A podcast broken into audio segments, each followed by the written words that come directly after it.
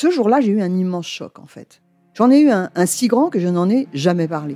En fait, adolescente, je me sentais déplacée, comme un, comme un geste ou comme une parole peuvent être déplacées. En famille, en amour, au travail, en société, trouve-t-on jamais tout à fait sa place ? Ce sentiment d'être en adéquation avec soi-même, de se rapprocher de la personne que l'on a l'ambition d'être. Une carrière pertinente qui nous rend heureux, un entourage qui nous aime pour ce que nous sommes, une vie qui nous ressemble ou tout du moins nous trahisse le moins possible. Parfois, ce sentiment de cohérence arrive vite, parfois plus tard, quelquefois jamais. Le plus souvent, il se déplace par vagues. Je suis Marion Ruggieri et dans le podcast Les Vagues, un tout nouveau podcast de Elle, j'interrogerai des personnalités sur le moment où elles se sont senties à leur place pour la première fois, mais aussi le moment où elles se sont senties déplacées. Je me rendrai chez elles, ou dans un lieu cher à leurs yeux, pour qu'elles me racontent ce jour fondateur où elles se sont dit « Là, je suis bien, je suis là où j'ai toujours voulu être, et c'est moi ». Découvrez et écoutez Les Vagues à partir du vingt-quatre octobre sur toutes les plateformes de podcast. Bonne écoute. Ever catch yourself eating the same flavorless dinner three days in a row? Dreaming of something better? Well, HelloFresh is your guilt-free dream come true, baby. It's me, Keke Palmer. Let's wake up those taste buds with hot, juicy pecan-crusted chicken or garlic butter shrimp scampi. Mm. Hello Fresh. Stop dreaming of all the delicious possibilities and dig in at hello fresh dot com. Let's get this dinner party started.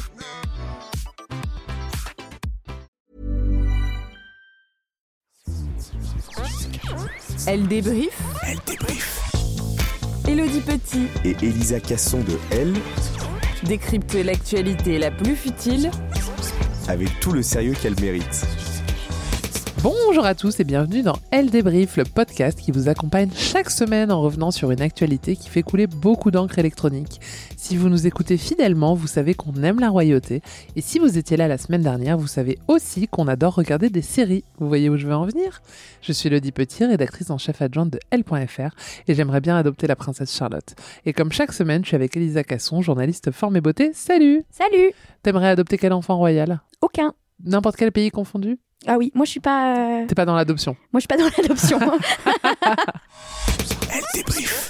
Vous l'aurez compris, on va parler de The Crown, la série Netflix dédiée à la famille royale qui fait l'unanimité auprès du public et qui vient de sortir sa saison cinq. Et en fait, on va en profiter surtout pour revenir sur le couple Lady Di et Prince Charles devenu le roi Charles trois. Alors avant de commencer, que les choses soient claires, je vais être honnête, je n'ai pas vu la nouvelle saison.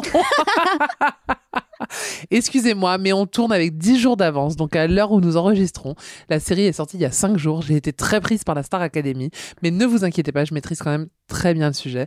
Et toi Elisa, t'as déjà vu la saison, t'en as pensé quoi ? Alors, euh, je vais pas spoiler la série, mais en même temps, c'est l'histoire avec un grand H, donc euh, exactement, voilà. voilà, vous êtes censé savoir euh, ce qui se passe. Qui est qui et ouais. ce qui se passe.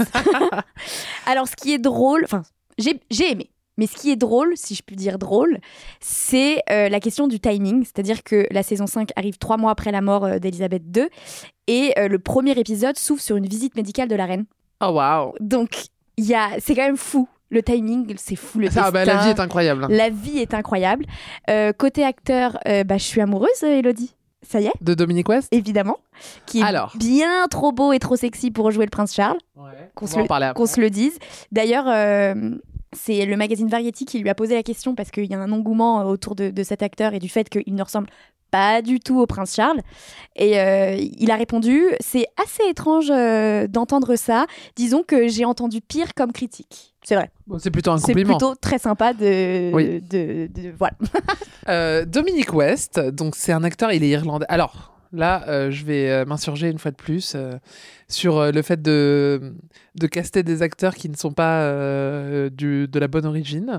Il est irlandais, donc euh, comme s'il n'y avait pas assez d'acteurs anglais. anglais euh, c'est c'est comme quand on caste des Américains pour jouer des Français, euh, des euh, Vietnamiens pour jouer des Chinois. Enfin bon, bref, ça m'insupporte au plus haut point. Surtout que Elizabeth Debicki, celle qui joue euh, Diana, qui lui ressemble, elle c'est est incroyable. Australienne. Ah oui ? Oui, c'est une actrice australienne. Bon, écoutez, c'est pas grave. Et euh, on la connaît. Elle parce qu'elle avait l'accent. Joué dans Tenet de Christopher Nolan. Tu la connaissais.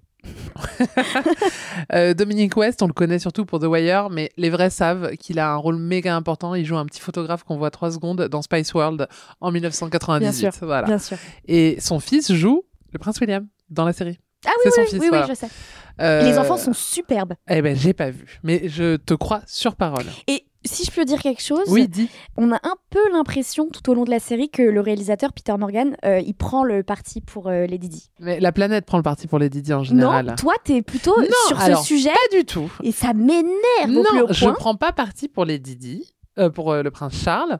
Je comprends les deux parties. Je ah respecte là là. Les deux côtés, c'est-à-dire c'est que c'est fou Lady... comme euh, tu changes quand on... de couple à couple, ça change. Non, Lady Di, je trouve, je comprends sa souffrance. Je pense qu'elle a été extrêmement malheureuse dans sa prison dorée, que ça devait être horrible d'avoir toute la famille euh, royale euh, qui te met une pression sans fin sur tout. Par contre, je comprends que le prince Charles, on lui a mis une pression pour trouver la première nana à épouser. Il a pris une nana de dix-neuf ans parce qu'il s'est dit euh, elle va être sage. Enfin, c'est horrible, mais c'est vrai.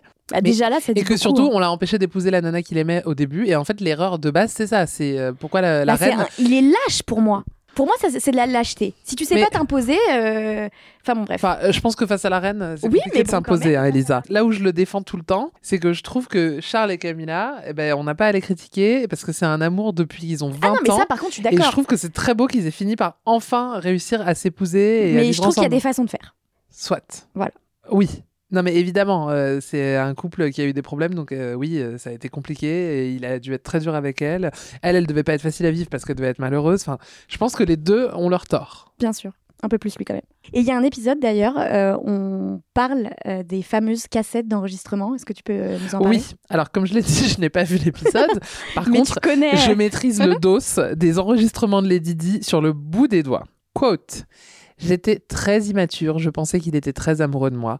Je n'ai eu aucun soutien de Charles ni du service de presse. Ils m'ont dit que j'étais seule.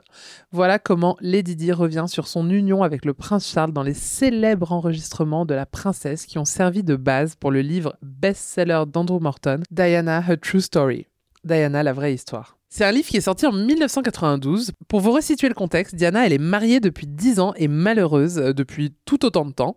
Vous connaissez par cœur l'histoire. Elle décide de raconter sa vérité à l'aide du journaliste Andrew Morton qui va écrire pour elle un livre, une autobiographie. Sauf que le palais est une prison dorée et qu'elle ne peut pas se rendre chez Andrew Morton sans que cinquante majordomes n'en soient informés. Donc elle s'enregistrait elle-même et ensuite elle faisait passer les cassettes aux journalistes via un homme de confiance, le docteur James Colthurst, un médecin radiologue qui est un ami de Diana de depuis l'adolescence. Et dedans, elle lâche des bombes. Je vous rappelle qu'à l'époque, le public ne se doute pas de toutes les épreuves traversées par le couple, le triangle amoureux, la façon dont la famille royale a traité Lady Di, qui, rappelons-le, au moment où elle rencontre Charles, n'a que dix-neuf ans. On note par exemple une déclaration de Diana sur les jours qui ont précédé le mariage. « Nous nous sommes mariés mercredi. Le lundi, je n'ai pas arrêté de pleurer. Je me suis effondrée pour plein de raisons. L'histoire avec cette Camilla a gâché nos fiançailles.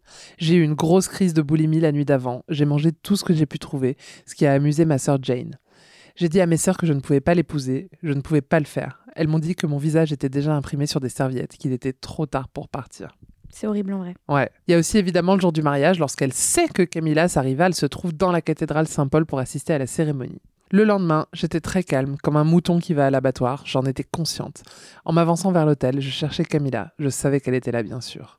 La princesse avoue ensuite avoir essayé, quelques semaines après le mariage, de se couper les veines. Dans un autre entretien, la princesse Diana évoque sa boulimie et comment elle a commencé. « J'ai commencé à être boulimique une semaine après nos fiançailles et ça m'a pris près d'une décennie à guérir. Mon mari a mis sa main sur ma taille et m'a dit « Oh, t'es un peu ronde là !» Et cela a déclenché quelque chose en moi. Et avec l'histoire de, de Camilla, j'étais désespérée, désespérée. Je me souviens de la première fois que je me suis rendue malade. J'étais contente parce que je pensais que ça me déstressait. Donc ça, ce sont les paroles d'une femme malheureuse qui a souffert pendant son mariage. Et moins d'un mois après la sortie du livre, le Premier ministre britannique John Major annonce officiellement la séparation de Charles et Diana en juillet quatre-vingt-douze. Ce n'est qu'en dix-neuf cent quatre-vingt-seize qu'ils divorceront. Le livre en question, je l'ai lu, mais dans sa version moderne. En fait, certaines bandes étaient inexploitables. Donc à l'époque, Andrew Morton n'avait pas pu bien les écouter ni s'en servir. Mais en deux mille dix-sept, bah grâce à la technologie, euh, les bandes ont été nettoyées et Andrew Morton a sorti une nouvelle version avec des ajouts de textes inexploitables à l'époque.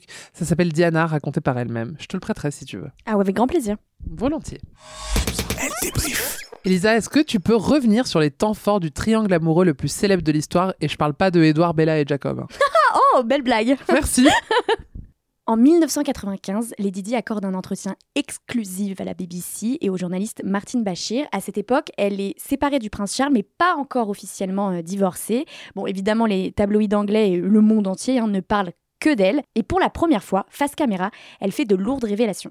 Nous étions trois dans ce mariage, c'était un peu trop. Avec cette phrase « choc » prononcée avec un sourire timide et l'air triste, Lady Di répond au journaliste qui lui demande si Camilla était l'une des raisons de l'échec de ce mariage. Alors depuis le début de sa relation avec le prince Charles, une ombre plane, celle de Camilla évidemment, l'ex du prince qui n'a jamais vraiment oublié. On le sait maintenant, euh, le prince Charles n'a jamais voulu se marier avec Lady Di. D'ailleurs, est-ce qu'on arrête de l'appeler le prince Charles ? Alors non, parce qu'à l'époque c'était le prince Charles. Très bien. Ça me plaît, parce que j'ai okay. beaucoup de mal à dire le roi. Donc, il ne l'a jamais euh, vraiment oublié. Il a épousé euh, Lady Di par, euh, pour le sens de la famille. Il était obligé. Euh, sa famille n'acceptait pas, euh, d'ailleurs, euh, Camilla. Et puis, euh, la famille euh, royale voyait en Lady Di la, la candidate parfaite. Euh, elle, elle est tout de suite tombée euh, amoureuse de lui. Euh, c'était son prince charmant, un conte de fées à l'anglaise. Et puis, elle va très vite déchantée. Alors déjà, quelques jours avant son mariage, elle découvre un bracelet euh, appartenant au prince Charles. Et sur le bijou, il y a deux initiales, un F et un G. Est-ce que tu sais pourquoi ? Fred et Gladys. Exactement. Ce sont les surnoms euh, qu'ils se donnaient, Charles et Camilla. C'est en référence à une série, une je série, crois. Ouais. Ouais, c'est ça. Et euh, donc, euh, Diana, je ne sais pas comment elle va comprendre. Et euh, elle va vouloir annuler le mariage, tu l'as dit, euh, mais ses sœurs lui ont dit euh, « Non, c'est hors de question, tu ne vas pas faire ça ». Et donc tout au long de sa relation, elle va se battre euh, contre la relation de Charles et Camilla, euh, en vain parce qu'ils s'aiment depuis le premier jour. Elle va les surprendre au téléphone, parler entre eux, euh, se donner des, des surnoms, euh, il va avoir une voix mielleuse. Euh, elle dit par exemple dans la série qu'elle n'a jamais entendu le prince Charles lui parler de cette façon. Elle va même tomber sur des photos de Camilla dans les affaires de son mari lors de leur lune de miel ou sur des boutons de manchette euh, gravés aux initiales euh, des amants. Bon, on le sait, elle sera très malheureuse. Alors, elles vont se voir. Elle était là au mariage. Elle, euh, dans la série, est-ce que c'est vrai ou pas ? La scène au restaurant la dans la saison quatre, incroyable. Exactement. Elle se parle de, de femme à femme. Euh, c'est Camilla... De femme à fille. C'est bien ça c'est, le, c'est le, exactement le truc compliqué. C'est de femme à fille, en ouais. fait. Euh, parce que Camilla, elle, l'a toujours, euh, elle lui a toujours parlé comme si c'était une gosse, finalement. Et, euh, Ce qu'elle était. Et, et c'est vrai, par rapport à l'âge. Elle avait et Diana, trente-deux elle, ans et exactement. Diana, elle en avait dix-neuf. Exactement. Donc, euh, ouais. Et Diana, bon bah, elle a toujours été dans l'ombre. Et donc, euh, il me semble que c'est Camilla hein, qui donne, lui donne rendez-vous et qu'en fait, elle lui parle du prince Charles et, de, et elle lui dit euh, comment faire pour qu'il ouais, l'aime, ouais, quoi, ouais. c'est ça. Euh. Mmh. Et puis, euh, et elles vont se revoir euh, plusieurs fois, on l'a dit. Et en fait, à un moment donné, Lady Di, dans une soirée mondaine, euh, elle va craquer. Elle va aller voir Camilla pour lui demander d'arrêter euh, de voir son mari. C'est elle-même qui le raconte dans les enregistrements. Et donc, Camilla lui répond...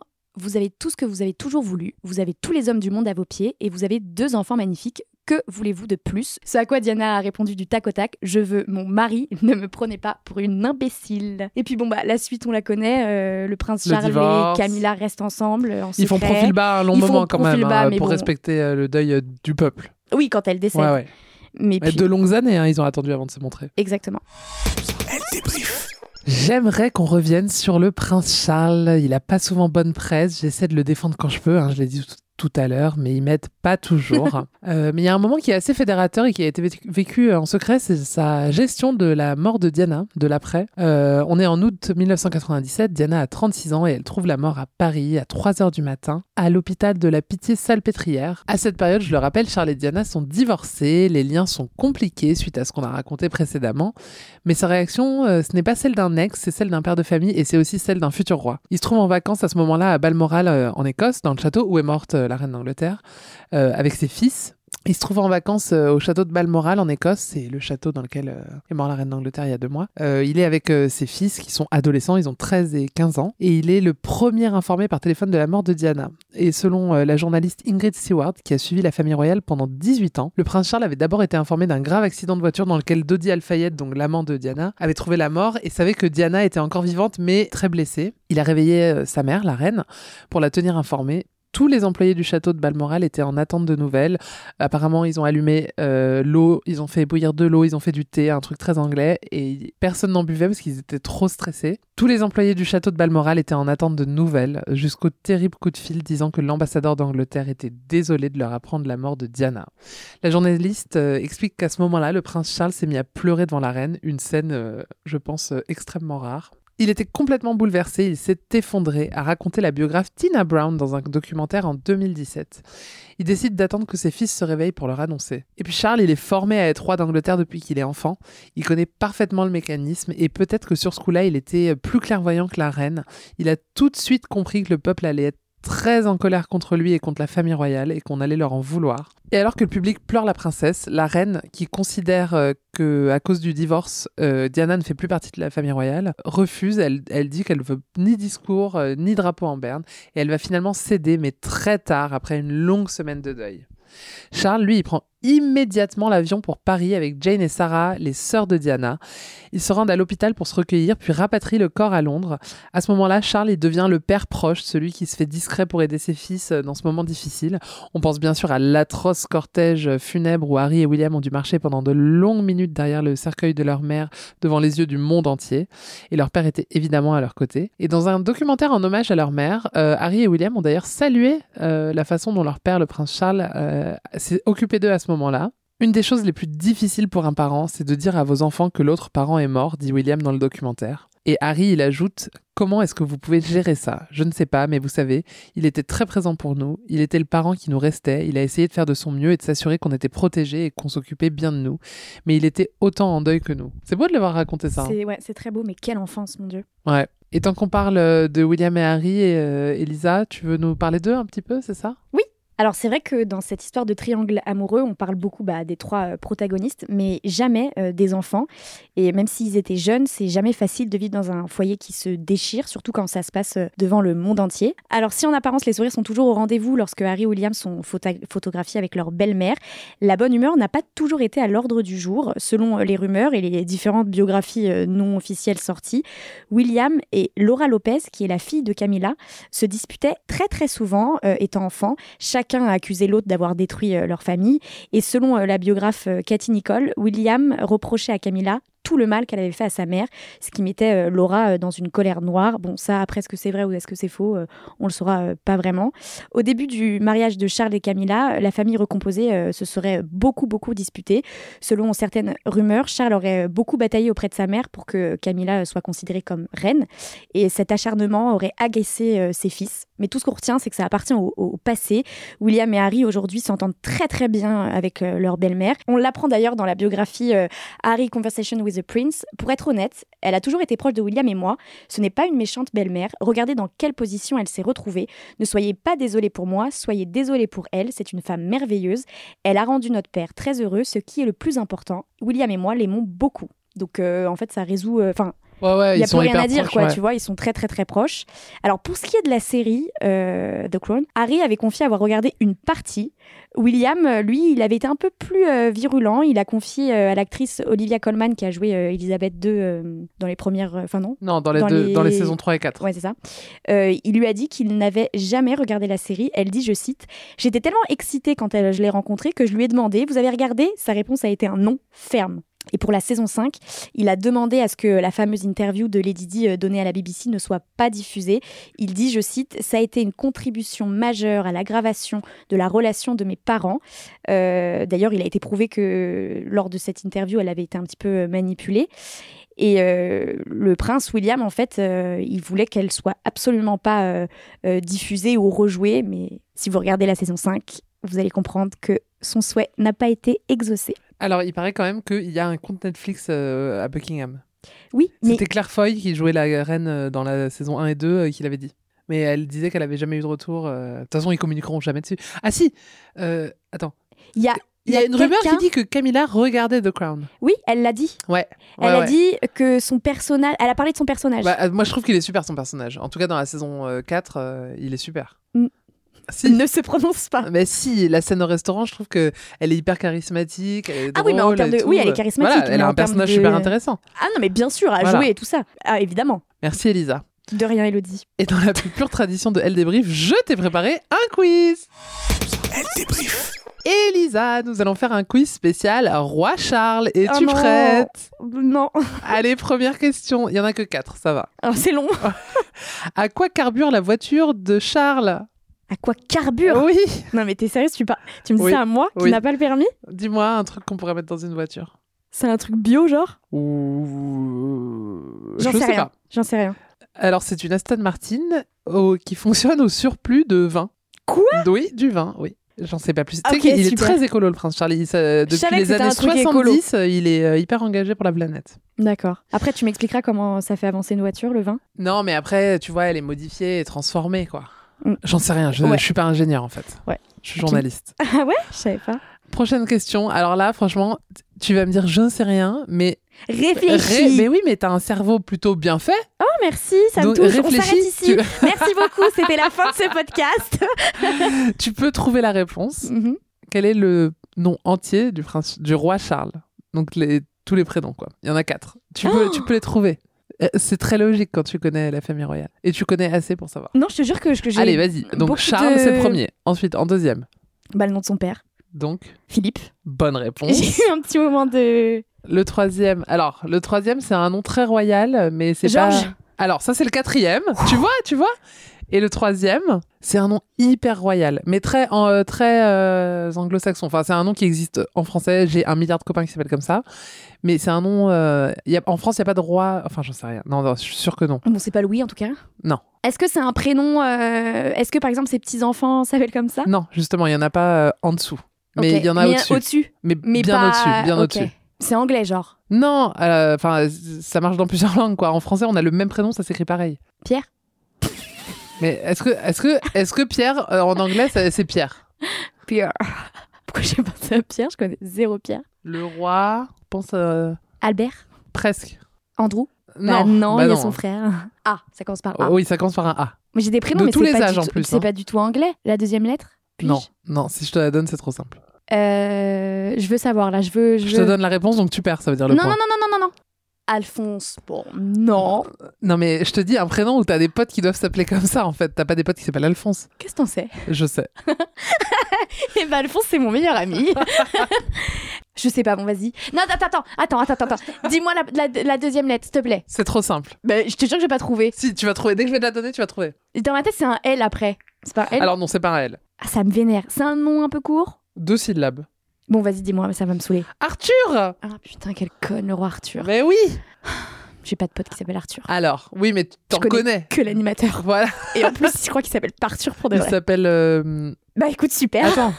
Jacques... Euh... Jacques Benguigui ? Non, c'est Benguigui ? Non, non Benguigui, c'est Patrick Bruel. Oh, non, alors Jacques c'est Sebag. Jacques, Jacques Sebag. Sebag. Donc, il s'appelle Charles-Philippe Arthur-Georges. Ses titres... Euh, donc il y avait évidemment prince de Galles, maintenant roi d'Angleterre. Il y a aussi comte de Chester, duc de Cornouailles, duc de Ros- Rothesay, comte de Carrick, baron de Renfrew, lord des Isles et prince d'Écosse. Sympa, mais je hein. te demandais juste les prénoms. Oui, mais son merci. Nom entier, c'est ça. Parce que sinon, on dormait ici, quoi. Prochaine question. Quel point commun y a-t-il entre le roi Charles et moi-même la nuit ? La nuit ? Tu grinces des dents ? Ah, j'imagine que la nuit, vous faites beaucoup de choses en commun. euh... Toi, tu fais un truc la nuit, genre. C'est pas faire. C'est quand on va se coucher. Comment on est ? Allez, je, te, je t'offre la réponse. Hein. Ah bah, tu dors nu. Eh oui, il dort nu, le prince Charles. Intéressant. Bah, je l'imaginais. Hein. Bah ouais, mais il y a plein de gens qui s'habillent pour dormir. Non, ce mais que ça, je trouve je complètement pas. Absurde. Ah oui, grave. Voilà. Bah, on a toutes les trois, on a toutes oh, les deux un point commun avec Charles. Charles. Pas de pyjama, il a raison. Et la dernière question, c'est ma préférée de l'univers. En deux mille vingt, qui a refilé le Covid au prince Charles ? C'est extrêmement drôle. On le sait ? Mais oui, tu te rappelles pas ? Non. C'est quel... c'est un c'est un politicien ? Un homme politique, non. Enfin, non parce que c'est... je te dis non parce que ça va pas t'orienter dans la bonne direction si je te dis oui. C'est en anglais ? Non. C'est un américain ? Non. C'est un français ? Non. C'est un espagnol ? Non, alors tu vas me faire tous les pays du monde et tu vas jamais me citer ce pays donc non. D'accord. C'est un suédois. euh... donc euh, c'est pas un homme politique. Donc pourquoi il a été le voir ? C'est un acteur genre ? Non. C'est un mec de la paix genre ? Genre le Dalai Lama ? Ouais, une connerie. Non, pardon. C'est pas un mec de la paix. Un mec de la paix. Non, je sais pas. C'est le prince Albert de Monaco. Ah mais oui, et c'est oui, vrai. C'était donc en deux mille vingt, quelques jours avant le confinement, le prince Albert et le prince Charles se sont rencontrés lors d'un sommet en Angleterre et le prince Albert en est reparti avec le Covid. Et la semaine suivante, le prince Charles a été contaminé. Ça a été hyper loin, le prince Albert a été jusqu'à démentir qu'il l'avait contaminé. On n'y était pas, mais on a envie de croire que c'est vrai, que c'est ah, vraiment okay, lui qui lui a refilé. Et tu te rappelles, à l'époque, on était là, oh là là, oh, mais elle avait eu la reine, non ? Oui, la reine, mais elle l'a eu bien après. Je crois ah, qu'elle d'accord. était déjà vaccinée. Ouais. Elle a survécu au Covid. Ouais. Bah, elle est morte d'un... De quoi? On ne sait pas. De chagrin d'amour. Non, y a, euh, officiellement... Un chagrin d'amour? Bah, de tristesse, quoi. De, de, de solitude. Ah oui. Non, officiellement, elle est morte de vieillesse, c'est marqué sur son décès, sur son certificat de décès. Ah ouais, mais en même temps, euh, elle était ouais. assez vieille quand même. Elisa, ça te fait euh, deux points. Sur non, quatre. Pas du tout, pas du tout, ça t'en fait un, parce que le vingt, tu l'avais pas. C'est bien, c'était, c'est bien quand même. Merci.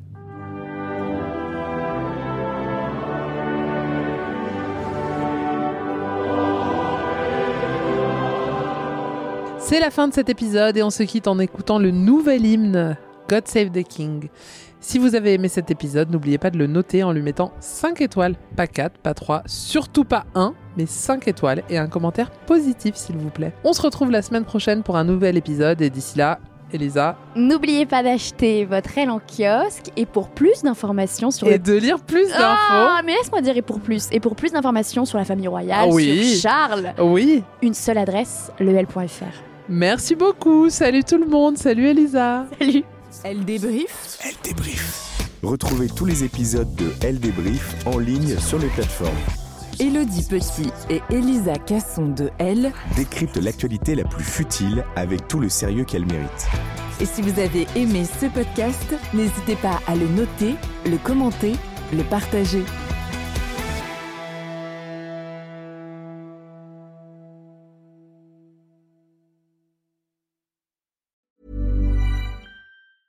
Hey, it's Paige DeSorbo from Giggly Squad. High quality fashion without the price tag. Say hello to Quince. I'm snagging high-end essentials like cozy cashmere sweaters, sleek leather jackets, fine jewelry, and so much more. With Quince being fifty to eighty percent less than similar brands. And they partner with factories that prioritize safe, ethical, and responsible manufacturing. I love that. Luxury quality within reach. Go to quince.com slash style to get free shipping and three sixty-five day returns on your next order. Quince.com slash style.